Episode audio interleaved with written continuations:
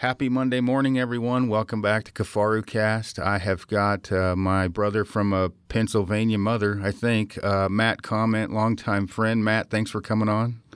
Thanks for having me, Aaron. I really appreciate it. Yeah, no, no problem at all. Uh, I'm not even sure. How the hell did we meet? Um, I can't even remember, actually. Uh, was it a show? Um, yeah, it was the sheep show. I think, man, it's been, let's see, my son's five, and we met a year or two before he was born. So probably six or seven years ago at the sheep show.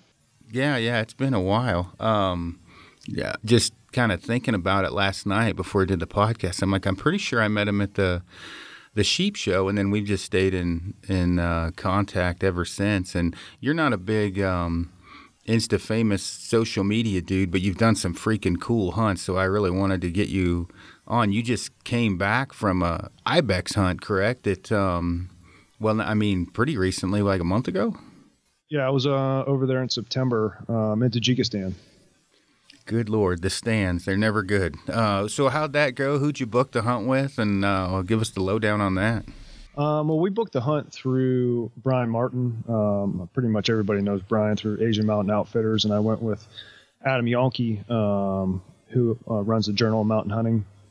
You know, pretty cool um, publication. Has like an online magazine and puts some really nice films out. Has a podcast, Beyond the Kill. So, got to know him probably four or five years at the sheep show just became buddies and uh, something we've been talking about for a while doing gotcha yeah adam seems like a super cool dude i don't know him overly well we've talked on the phone a few times but um, i uh, both good and bad um, i see his podcast brought up along with mine so uh, at some point in time i have to get him on here but so how'd the hunt go i know it's a logistical nightmare just getting there but how'd it go it, honestly, it was awesome. Um, I had no idea what to expect. I mean, I've done a lot of hunting, kind of Western U.S., Canada, and that was this was like totally out of my comfort zone. I mean, it was the first time I've been over the big ocean. Um, you know, went through Istanbul, Turkey. You know, there's all kind of stuff that you hear about Turkey and Istanbul. It's close to Syria. You know, so airport super good. Um, the travel, I mean, we were in the car once we got to Dushanbe which is the capital of Tajikistan. We were in the car for 26 hours, um, which, if you've hunted and you know about like Marco Polo hunting, it's called the Pamir Highway. It's pretty much the worst road in the world. Um, you know, you drive along Afghanistan for probably eight or ten hours one way that drive, which is it's amazing. Um, it's the craziest mountains I've ever seen in my life. I mean, it's just sheer vertical rock but once you get to camp, I mean, the hunting is is unbelievable. Um, there's no trees, like you don't have to, you know, bust any brush or anything like that. So if you're a rifle hunter and you can shoot, you know, anywhere from three to six hundred yards, it's awesome because there's lots of animals and you don't have to worry. You can spot from a long way. So I highly recommend it to anybody that's kind of got an adventurous side for sure. Yeah, Brian's talked to me about going with the recurve, but it sounds like I have a less than optimistic chance of getting one with a recurve. I mean, if anybody that can do it, I think you could. I mean, there's there's guys that have done it. You know, like uh, I'm sure you know who, like uh, Tom Hoffman, Jack Frost. I mean, those guys did it with a compound. You know, and there's enough rock outcroppings if you got, you know, where you could hide behind one. I think you could make it happen. Yeah, probably just take maybe a little bit more, like book two weeks instead of one. And that hunt is actually even for a blue collar guy is doable if you plan ahead. Um, from the limited amount I've talked, well, I've talked to Brian all the time. By the way, Brian Martin is the guy I came up with the hang up the phone and put your phone on airplane mode, act like you've lost service, because that dude could talk peace into the Middle East. But oh yeah, it, a quick call is like minimum of forty five minutes. Oh yeah, well, and he's such a wealth of knowledge and funny. It's hard to hang up with him, but I have had to hang up on him before. I've I talked to him once for four hours straight. Um, I, I can totally believe it. Yeah, but he, um, you know, the, the the price of the hunt isn't. I mean, I don't like tax, title, and license. Um, and I know you guys did it. You're doing a TV show or a, a, show with it or a movie or whatever. But I mean, the hunt you can do, um, you know, sixty five hundred ish, fifty five hundred if you look hard enough. Yeah, he's got some right now um, in Kyrgyzstan and Tajikistan that if you could leave on short notice, fifty five hundred bucks. I mean, it is the value of it is insane. I mean, you can't even like book an outfitted mule deer hunt, like a decent one, for 5,500 bucks anymore. And you can go over there and you know hunt at 13, 14, 15,000 feet in some of the most awe-inspiring country you've ever seen in your life, and never see another soul. Like you don't have to deal with hunting pressure from other people. It's awesome. Yeah, and that, I mean, it's just cool looking over there. So yeah, and uh, you know, I trying to. I mean, and you own a construction company, is that correct? I don't know. When I work for um, a big home builder. Gotcha. So work for the man just like everybody else. What one thing, you know, obviously I'm in a little bit different position now, but w- one thing I do wish I would have done differently rather than living in poverty as a feather on the wind and, and traveling um, to do hunts, which is cool as well. But if if you um, kind of break it down monetarily speaking, uh, you know, with the plane flights and everything, you're you're at ten grand for that hunt probably. Um, I think you could honestly, it's less than that. I think I got my plane ticket round trip. Now I'm I'm coming from the East Coast, so it's a little um, less expensive because that's the direction of travel that you're going. I think I paid fourteen hundred bucks for my plane ticket round trip to get all the way to Dushanbe, and then you have incidentals. I mean, you could probably, if you're getting it for fifty five hundred, I think you could get door to door. You could be done for eighty five hundred bucks. And, and you know, you, you break that down. Um, that's doable for a lot of people if they prioritize. Uh, you know, if the hunt's important in a year, and I mean, obviously, not for everyone. I've been there with the single, you know, provider for a family of three plus um, a Copenhagen issue, and uh, you. But it's not out of the question, and so you know, it's doable. And you know, even if it takes two years, I know Brian works with a lot of guys where. You know, and so do a lot of outfitters where you can pay it off in a year or two, and then once it's paid off, you can, you know, get the truck. And so, definitely, definitely doable. Um, now, as far as the, can you talk much about the the hunt at all? Is there, or is that a spoiler for the film? Um, I think we could talk about it generally. Well, lay it out there. How good of a animal, the shot, all that type of stuff. If that's too too much in depth, then we'll just not talk about it. um, yeah, probably might have to wait on that. I mean, I would say, general speaking, the shot was. Um, I mean, Adam and Brian kind of touched on it a little bit. Um, we were both successful, um, and we were able to do it in a well, relatively quick manner, being um, shooting two animals, kind of very similar at the same time, which is something that they recommended to us. And that's the first time I've actually ever tried to do that. And I can tell you that's way harder than it looks. Trying to make a make a call like a one two three shoot. Um, it's a lot more difficult, and you definitely need to practice that ahead of time if you can. And we did we did spend a good time shooting, checking the rifles um, we got the country because I live at you know about 500 feet elevation, and our base camp was at 14,000 feet. So there's a big difference. I mean, you got to reset your guns, you got to check check your dope, um, which we did, and we had some time to do it. We were doing some filming and stuff, and just kind of time got away from us, and a big snowstorm came in, so we kind of had to shut it down for the day. But if you're going to hunt with a buddy um, over there, because ibex are a pretty spooky animal, um, I would definitely recommend like trying to get together and, and practice that because it, it's tough. And I wouldn't um, recommend having the sh- one of the shooters do the call. Like if you have a cameraman or a spotter. I mean, language barrier is obviously an issue over there. We had a cameraman, um, and what I would have done differently is had Connor actually make the call. Um, and things would have went a little smoother, I think but both killed two um, really mature animals. So it should it should end up being a really really uh, nice film, I think.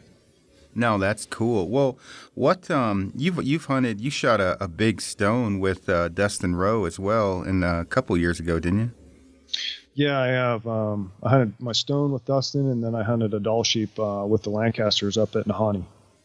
Gotcha. How'd the, how'd those hunts go? I, a lot of people in the know know about Dustin Rowe, but as far as insta famous. Um, you know, Dustin's lacking a little bit in that, meaning he doesn't really get the, um, you know, glory maybe he deserves. Uh, and you know, I've never hunted with Dustin. I just know him from the shows and talking shit back and forth, basically. But for there's a lot of fight in that little dog. I mean, I don't think he's more than five six, but that dude, he's a machine when it, when it, on the mountain. From what I understand, what was it like uh, hunting with him?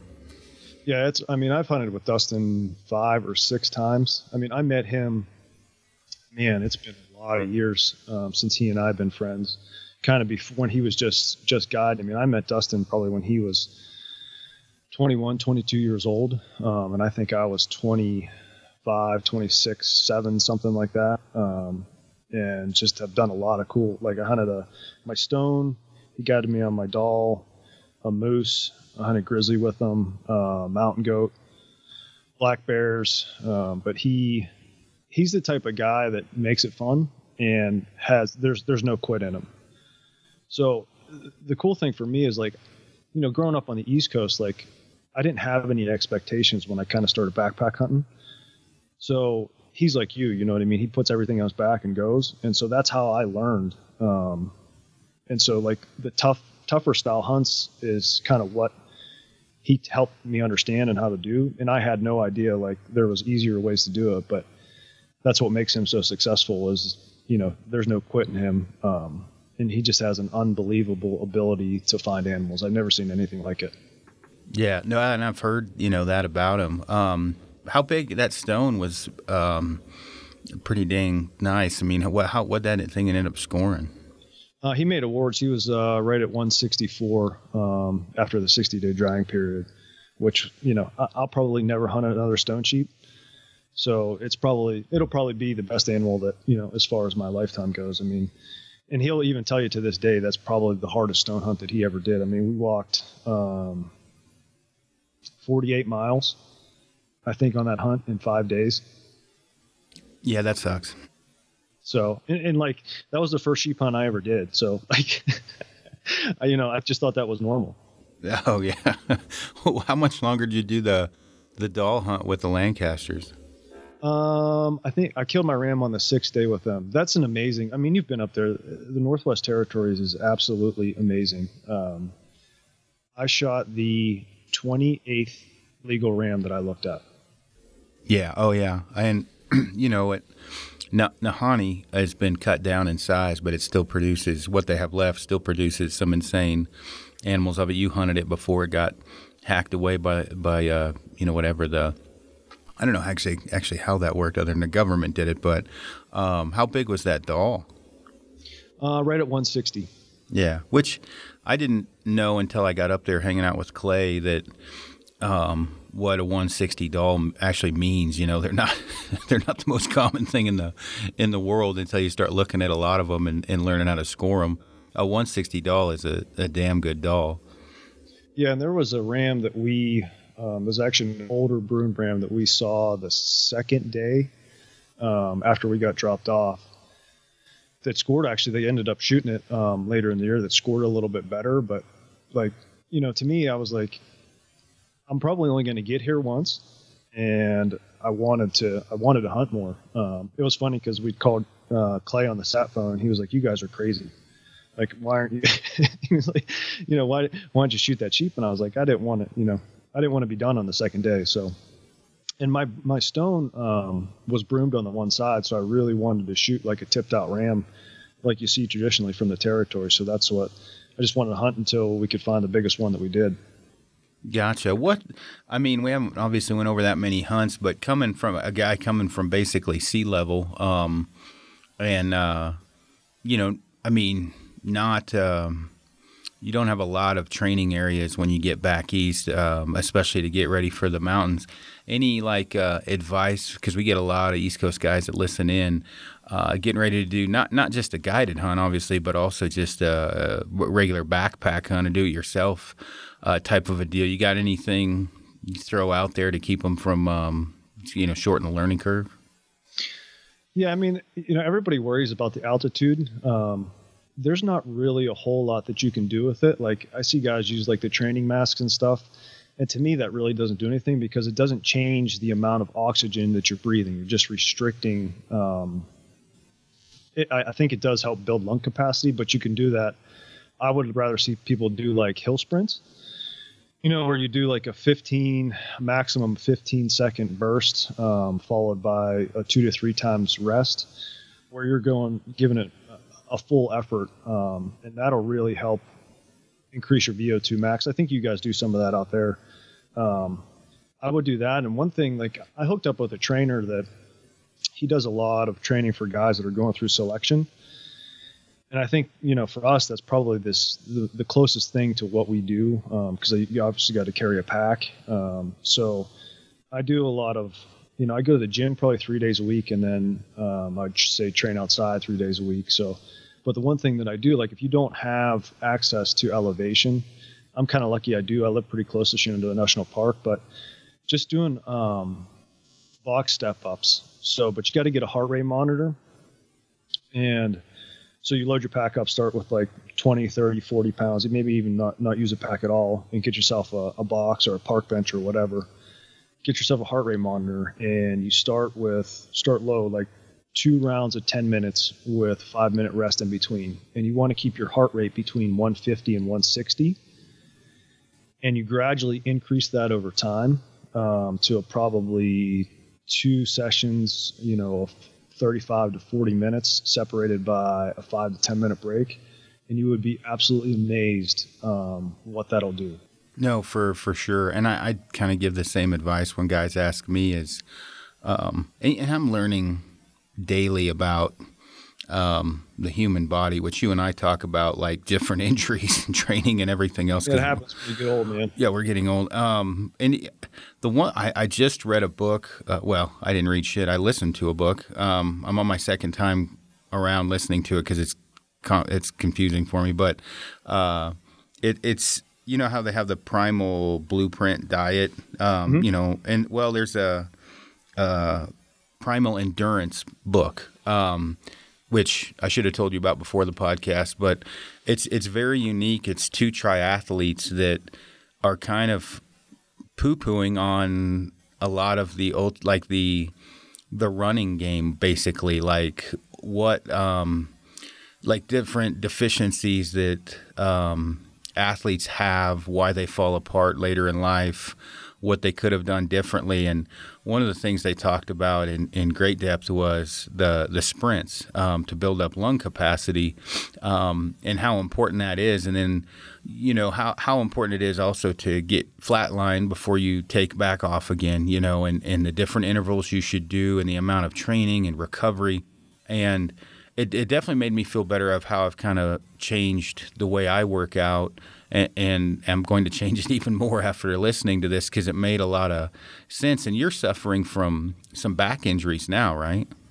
Yeah, I have uh, degenerative disc disease um, in my cervical spine, and it's it kind of hit me when I was 38. Um, you know, I was in the gym doing something I shouldn't have been doing, and I compressed my spine, and it ended up um, there's muscles that you have called your levator, which kind of goes from your neck down to your scapula, and that caused my scapula to wing, and I partially tore my supraspinatus, which one is one of your rotator cuff muscles. So the left side of my back wasn't working at all, so I spent a whole year um, retraining that because it wasn't bad enough to have surgery. They essentially have to completely tear my rotator cuff to repair it.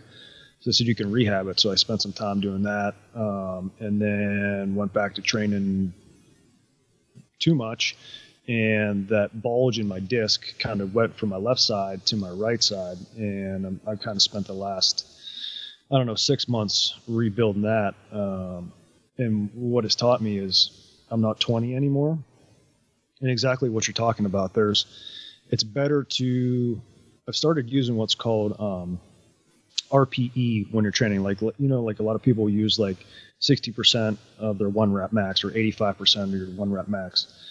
Well, R, what RPE is is essentially it's rate of perceived exertion. So it's how you feel. Um, and I don't go above, you know, really an eight or a nine, and that's maybe once a month. So what that means is like as, as far as reps go, so um, a nine would be like if you're doing a deadlift, like you'd be able, you'd you'd pull it and you'd be able to do it once or you'd be able to do it twice, but you only do it once.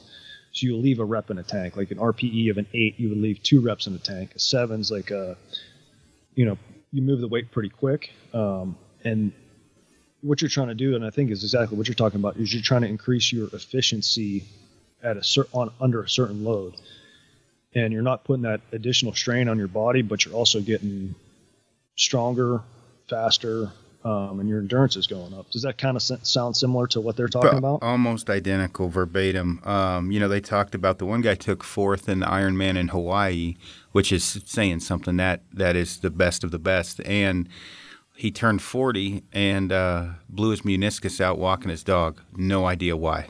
And started reading about it and athletes reliving the glory days, still training too hard. Um, and, you know the amount of recovery it would take, and and kind of going by the old school, train through it, keep going, and then he, you know, a month later threw his back out, bending over to eat eggs off the table in a hurry, and he's like, "What in the hell is wrong with me?" And he, he they talk about in great depth, like, don't don't lift um, to muscle failure, drop, lift till muscle failure, drop, weight, you know, lift like. You know, when you're lifting, basically lift uh, kind of like what you talked about, like pick a weight and lift that weight until um, you are um, yeah, basically at a not necessarily a muscle failure level, but a a a blueprint of okay, I've lifted this X amount of times. I still feel fairly good. I'm not overly fatigued. Do it again, and you're still building overall strength without breaking down your body. And again, I'm probably misspeaking on some of this because I think I'm going to have to listen to it three times to get it all. It's very detailed. But they also talk about sleep, the diet, and nutrition you know things like that, and how long term. Um, you know, there's certain things that for years people thought were um, m- maybe good for the body um, or good for endurance, or you know, and and it, as it turns out, is extremely bad and poor. Kind of like the the five food groups and the 2,500 calories a day, and that's kind of been shot to shit. Um, they talk a lot about that as well, so it's pretty interesting. Especially, I mean, how old are you now? I'll be 40 here Christmas Day. Yeah, and I'm you know I'm working on 42 in the next month, and I, I get older people than, than than you and I like. Oh, you're not old yet. Well, I'm I'm not old yet, but I'm not young either, and I'm trying yeah, to get what you've done. What you've done to yourself. I mean, it, it's the same way. Like I used to train. You know, uh, for backpack hunts, I, I would always my goal was always to train with more weight than I was going to hunt with. So, you know, I'd be hiking with 80 pounds, 90 pounds, like, you know, because I wanted to, I wanted that mental break. So when 65 pounds was on my back, it didn't feel that bad. But, you know, I, I wish I could go take all that back because there was nothing I was doing for my performance. I was just hurting my body for the long term effect. And I think you, you've kind of started to realize some of that too. Oh, Jesus. Yeah. I mean, the amount of times I've trained with 80 to 100 pounds uh, on my back and thinking it was the right thing to do. And knock on wood, I still don't have major injuries or whatever. But going back to that time to now, when I train, about the highest I go is 50, but I increase the intensity, meaning going like you were talking about sprints uphill. Well, instead of you know sprints, obviously I got a pack on, and I'm just increasing the um, uh, I'm losing the word the intensity. I'm not increasing the weight on my back. I can get the same intensity as far as cardio goes and get some hip burn, maybe going faster up. You know, you take let's say you take a 30 degree slope and I'm doing 30 pounds up that, just getting my ass handed to me, rather than you take a seven, de- seven degree slope with a 100 well, seven degree slope with a hundred is is doing much more damage to my body and probably not as much cardiovascularly as a thirty degree slope with thirty five uh, pounds or, or or whatever. I mean, throw in some numbers, you get the idea. Yeah, man. Yeah, you're I've, becoming more efficient. The goal is to become more efficient. Oh, and, and and I'm not by by no means am I uh, the pinnacle of fitness, but I have definitely found that um, for long term longevity, on the side of the mountain, meaning staying as good on the 10th day as you are on the first day. The heavy weight training just was not needed. You know, I, I don't know what you do, but I do a lot of push ups and pull ups and dips and abs and pretty, you know, I'll do one arm like dumbbell snatches, but not super high impact. And it's, it seems to be working for, for me. And I'm hoping it seems like I'm not beating up my body nearly as much. Yeah, I went and got, um, you ever heard of uh, FMS testing before? Oh, I would like to say yes and lie, but I don't believe I have, sir. So that's like a functional movement screen.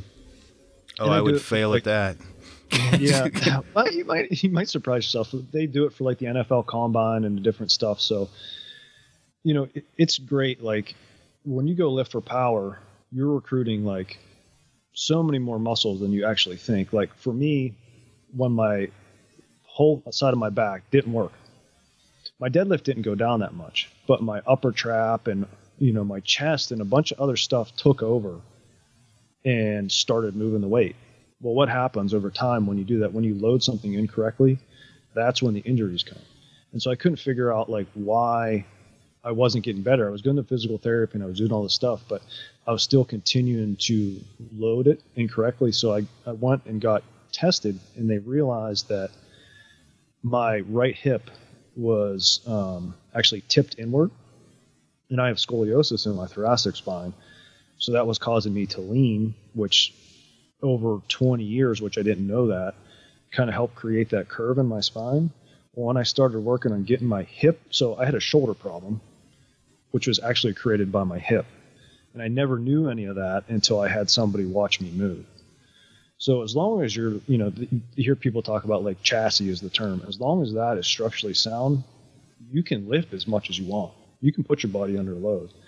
But when something's, everybody has an imbalance, but when you have an imbalance that's like crazy one way, that's when other things start to happen. And by me going, and this has taken like two years to try to figure this out but it's keeping me from having spine surgery, which is the ultimate goal. And, and you know, maybe five years down the road, I'll have to have it, and it is what it is.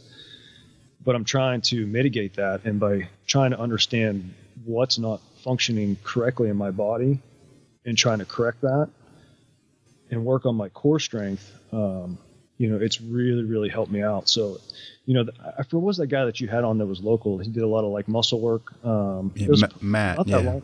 Yeah, I wonder if he if he does it because he could look at you and say, okay, you need to work on you know your right glute or whatever to kind of pull everything together. And that's been super helpful for me. Yeah. Oh, yeah. Well, and again, you're constantly learning, or you should be, in in the the you know from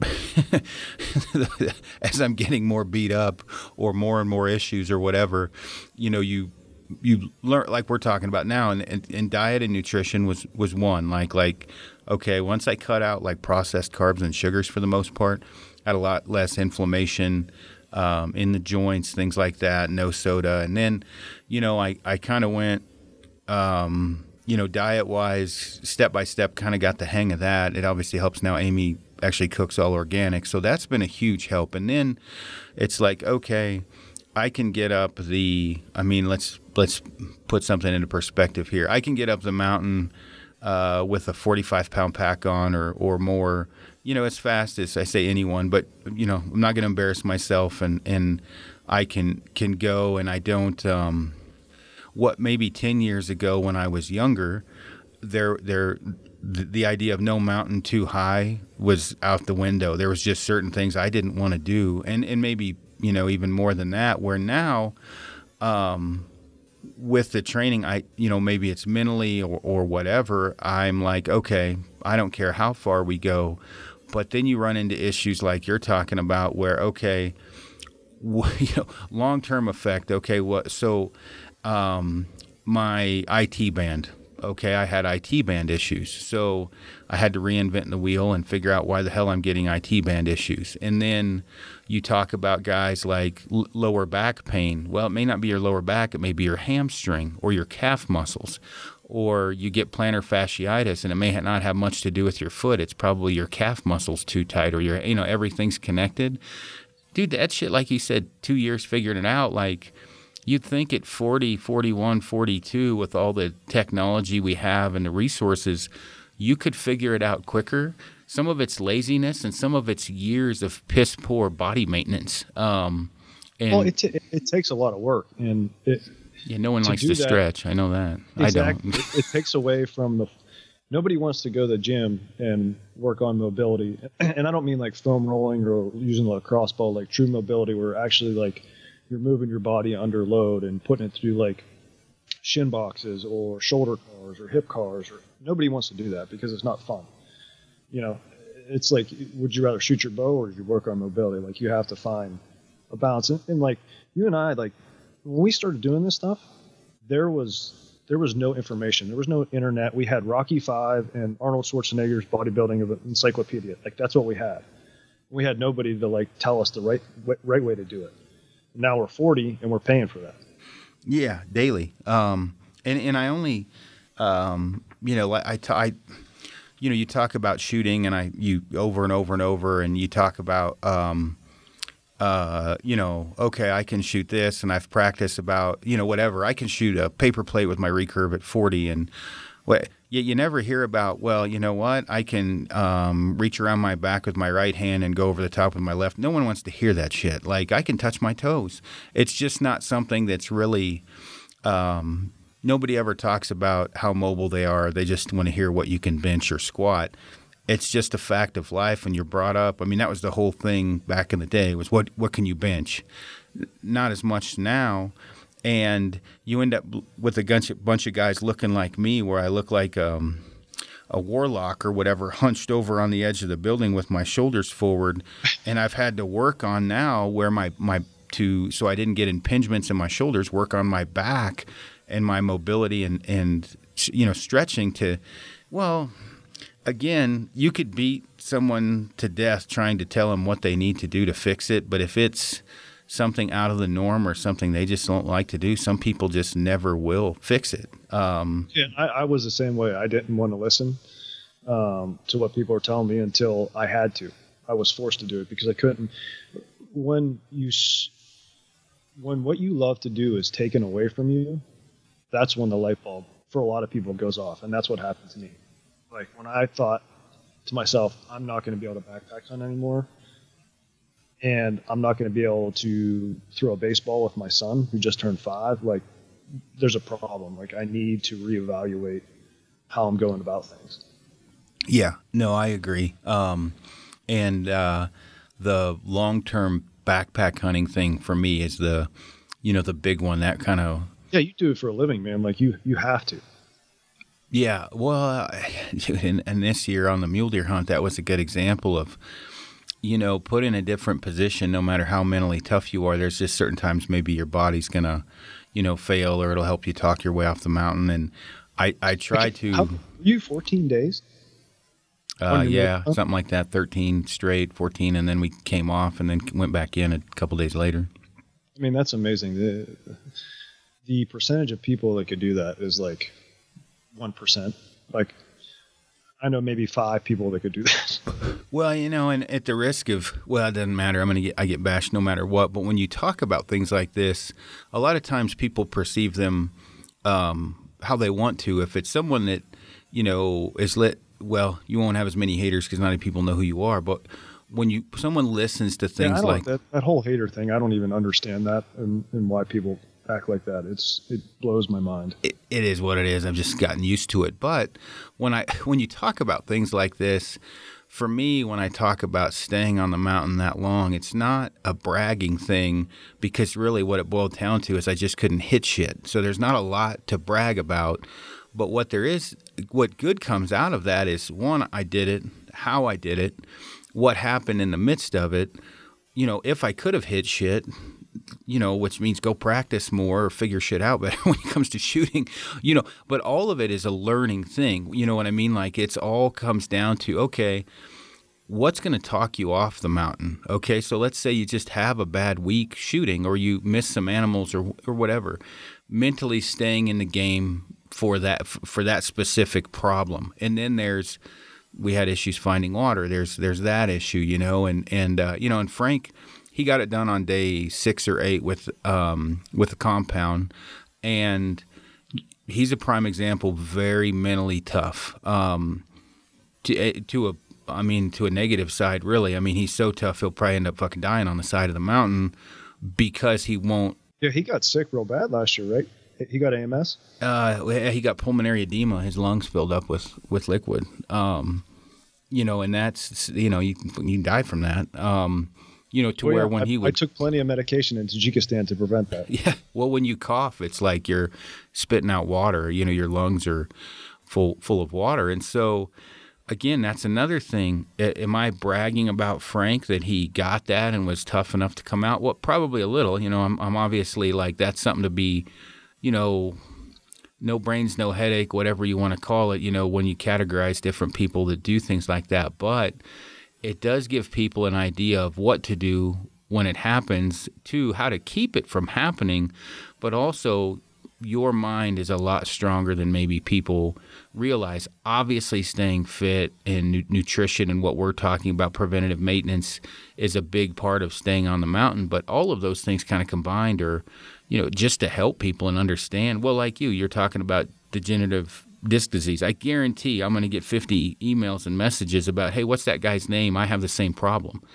Because we're all here to help each other, you know. Well, most yeah, of us. What, like even I don't understand like if people actually uh, took a step back and or maybe went backpacking and I'm sure a lot of people that you know that may may criticize you have never done that like to understand what you do it's it's it's amazing and to be able to share that with other people like when I remember I can remember I was heading out um, to hunt mule deer with a friend of mine uh, last year two years whenever Frank got sick I listened to that podcast um, prior to like I was on the plane and I did a bunch of things wrong, and I actually started to get signs um, of AMS. And the only reason I knew that is because I listened to the podcast. Yeah, you guys, simple, and it kept me from getting myself in trouble. And so when I went to Tajikistan, I kind of already had some experience of what to look for, so I knew if something went wrong, how my body was going to react. So you know, for people to give you a hard time because you're just trying to put information out there, like I just don't, I, I don't get it. Like, dude, it, you're nice, like, it is I'm what it is. Here, I, I, I, live in Virginia. You know, like I said, I, am not insta, I'm not good at interneting. Um, so like, not too many people know who I am, and I honestly don't care. But you know, it, I'd love to help people from the East Coast, but it just, I just don't understand. Like, if you're nice to people like you're a good friend of mine. Brian Martin's a good friend of mine. Dustin Rose a good friend of mine. Cole Kramer's a good friend of mine. Adam Janke, like all these people in the industry I've got to know. And, you know, I'm just a normal guy. And it's just because I value the information that all these people put out there. Like, if you want to be better, you have to surround yourself by people that are better than you. And put your ego aside and listen to what they're saying. Like, you know, when I went to Tajikistan, I called you and said, hey, you know, I need to get a tent. And I went through like three or four different options. And, you know, we settled on the Nahanni, and that thing was great. I could have came in with a preconceived notion like, oh, this is the one I'm going to use. And, and, and instead of asking you a question and valuing what you have, asking you a question to argue with you and tell you what my opinion is. Like, where does, what does that do? That does nothing. Yeah. Um, it's weird, man. It's just the industry, which I've, I've kind of just, I mean, it is what it is, and I think that um, the good thing that comes out of all of these is the overwhelming amount of positive stuff that comes through these. And one of the reasons I like to get guys like you on, not just, I mean, nothing wrong with getting a bunch of insta famous people on over and over and over, but it's not really something Frank or I want to do because it's harder for people to relate. Definitely, you want to mix that in, but when you got a guy like you that's you know a general contractor or whatever that's going on some of these hunts, you're able to put that money away to go, talk about some of the issues you've had. That's really what I like to hear. Like, I mean, as horrible as this sounds, I really don't personally want to hear as as much about a hunt maybe where a guy bought a landowner tag that was a ridiculous amount of money or or whatever that's so unattainable for 99.9% of the human population.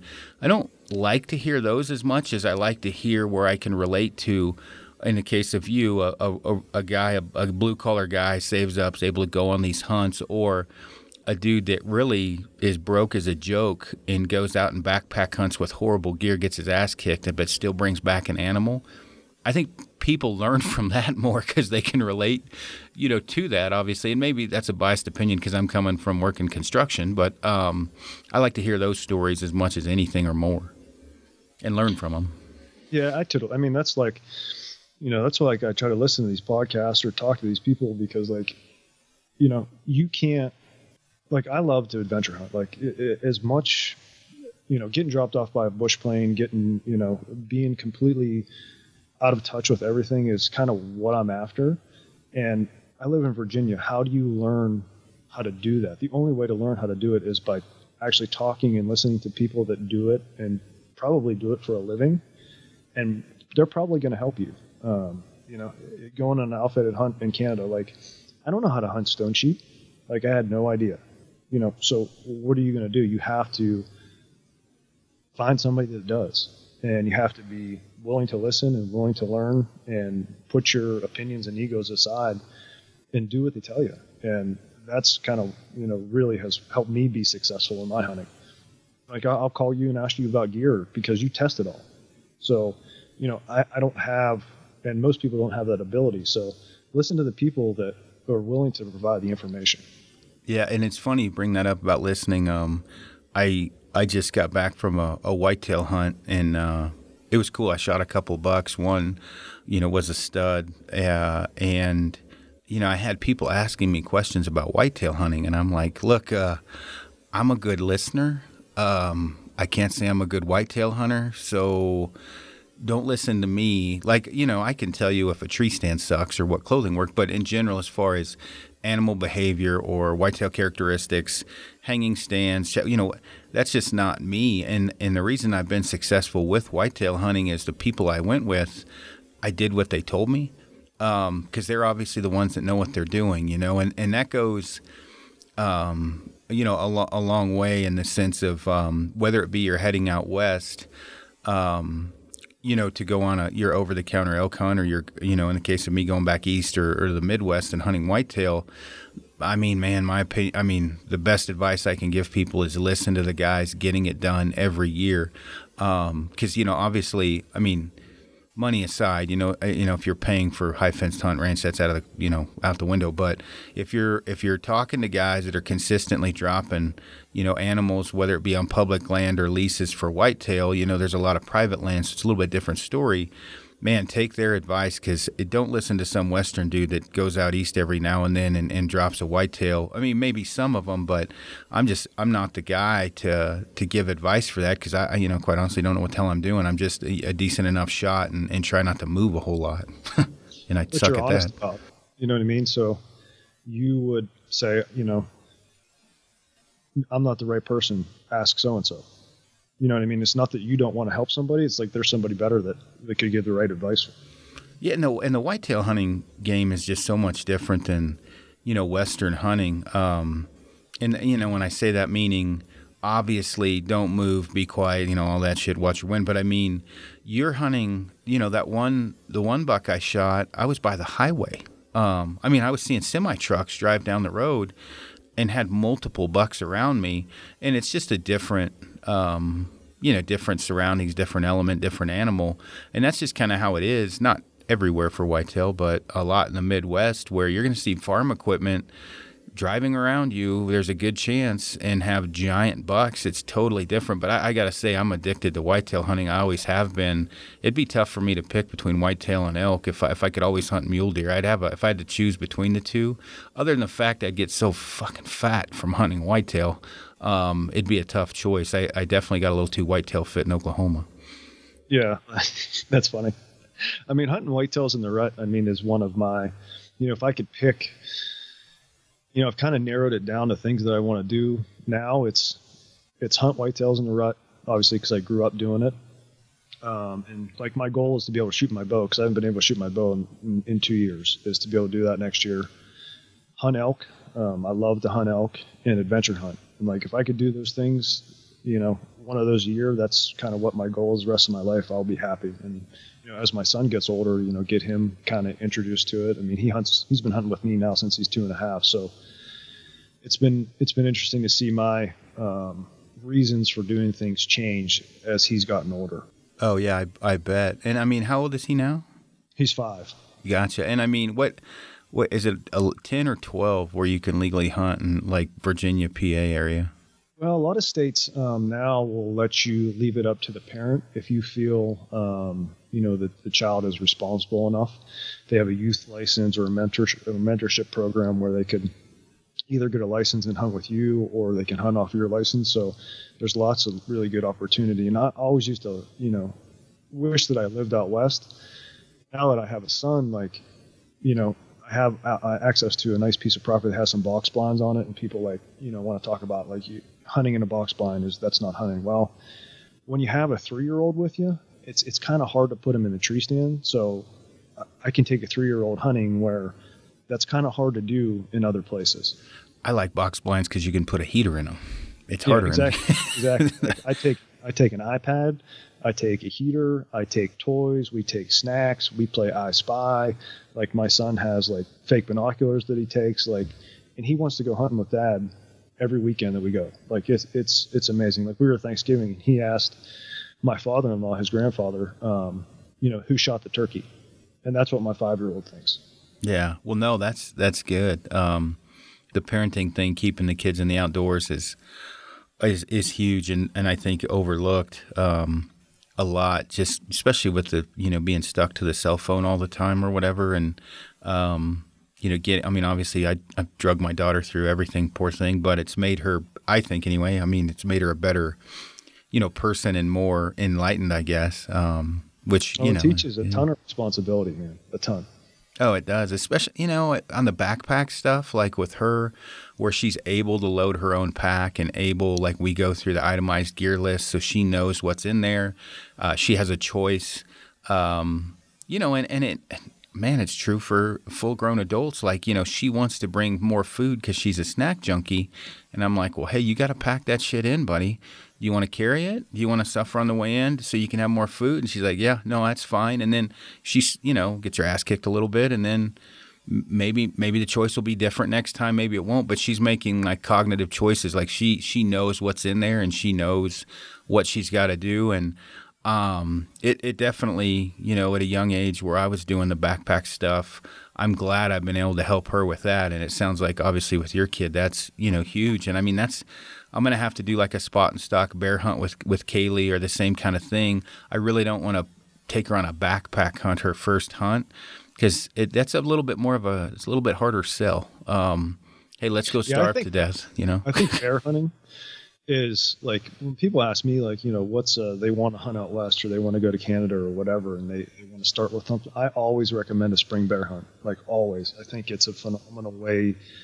One, it's not that expensive. Um, you can you know there's states where you can do it yourself or you could go on a guided hunt and not pay that much money but it really gets you a great way to get introduced to hunting at elevation um, and doing that kind of stuff. I think more so than like an elk or a mule deer hunt because typically, you know, as long as you're in the right area, you're going to see bears. Yeah. Oh, yeah. For for sure. And I mean, like I'll, I'll probably take her up with Lander to to BC to do one. Um, just get you know the higher bear density and everything else, but it is that's that's where I went. You know, when I went bear hunting for the first time, that's where I went to around outside the uh, the Revelstoke area. Do you know where that's at? Yeah, yeah. I've never hunted in there, but I know what you're talking about. Yeah, and it was awesome, man. You stayed in a cabin and you go out and you hike and hunt. It was phenomenal. Yeah, no, I, I agree. I mean, I and I think we're gonna do that. We tried to do it this year, but I think we're gonna do it after she graduates high school. Um, and, and take her up there or whatever, just so she's on. I don't know. She's obviously way smarter than me. She's on a bunch of different programs that she's getting college credits for going while she's in high school. Don't ask me exactly how all that works. I just know I can't help her with her homework. yeah, you couldn't do that when you and I were in high school. Yeah, yeah, no, no kidding. So, well, what what do you think? What are you going to try plan out for uh, for next year? You got anything in mind? Um, you know, I'd really kind of next thing that I'd really like to do is grizzly hunt. Uh, I spent about, I went twice in BC, um, and unfortunately can't go there anymore. And the first time I got, just the weather never broke. It was in the spring, and then I went back in the fall and just didn't see the right bear. So, um, kind of really like to go up to Alaska and hunt with uh, Lance Kronberger.